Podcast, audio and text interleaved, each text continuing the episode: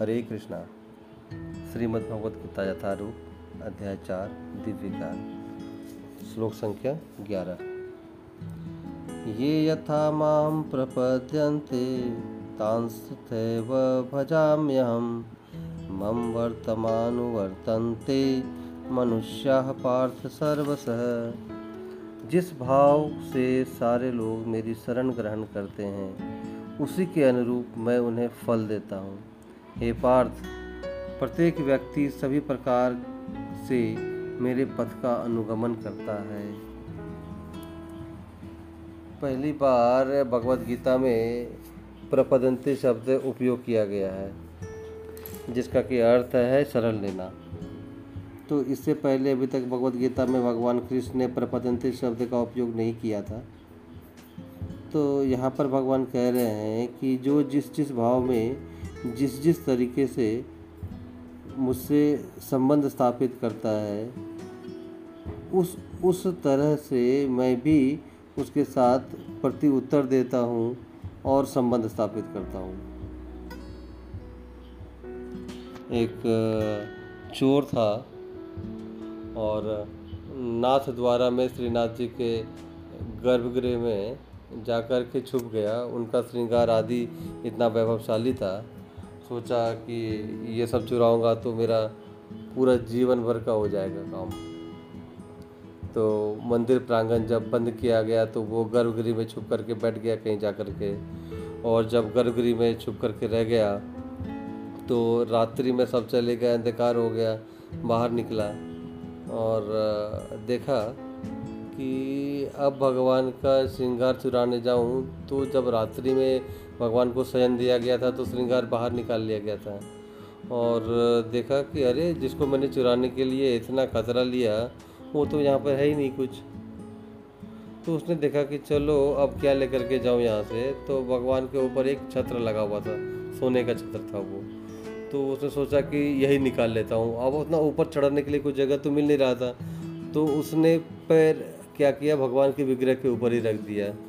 और भगवान के विग्रह के ऊपर में पैर रख करके उनके कंधे पर जा करके खड़ा हो गया और जैसे ही छत्र निकालने लगा तो हंसने की आवाज़ आई।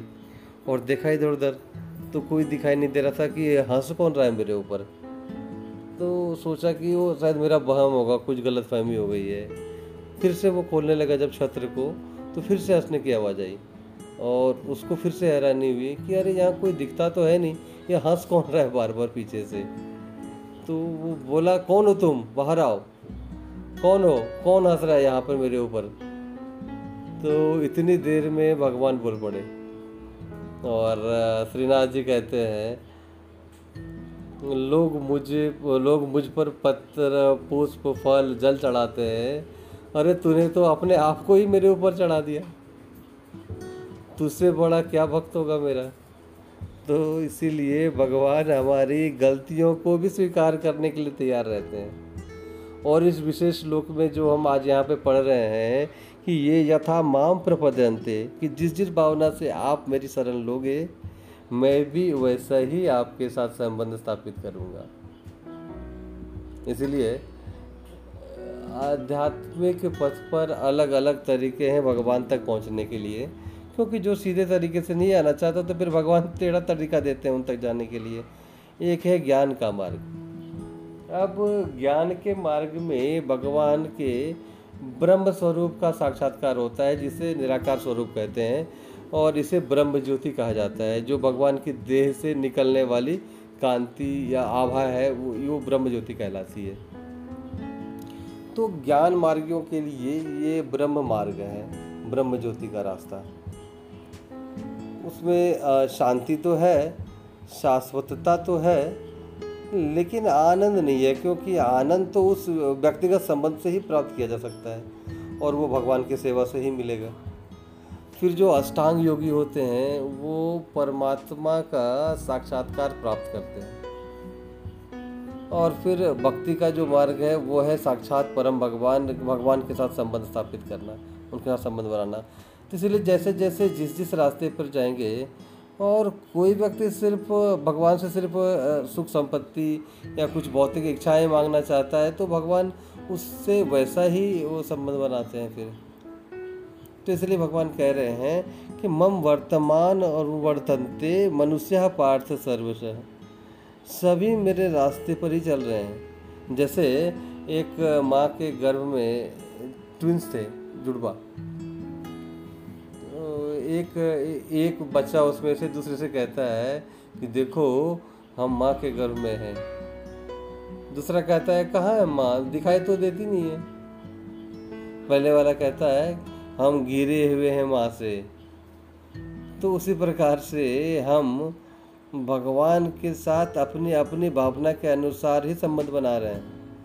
और हम सब घिरे हुए हैं भगवान से। सब कुछ भगवान में ही है। तो प्रत्यक्ष या अप्रत्यक्ष, हमारी खोज तो भगवान की ही है। कैसे? कि भगवान सत्य के बने हैं, चित्त के बने हैं, आनंद के बने हैं। सत का मतलब शाश्वत, चित्त का मतलब ज्ञान, आनंद का मतलब आनंद। तो हम शाश्वतता चाहते हैं, हम ज्ञान चाहते हैं, हम आनंद चाहते हैं। तो कोई समझता है ये भगवान से मिलेगा तो वो भगवान की ही डायरेक्ट खोज करता है। और कोई नहीं समझता ये भगवान से मिलेगा तो ये संसार में इन्हीं तीनों तत्वों को ढूंढता रहता है। तो एक तरह से हम सब भगवान की ही खोज कर रहे हैं। हरे कृष्ण।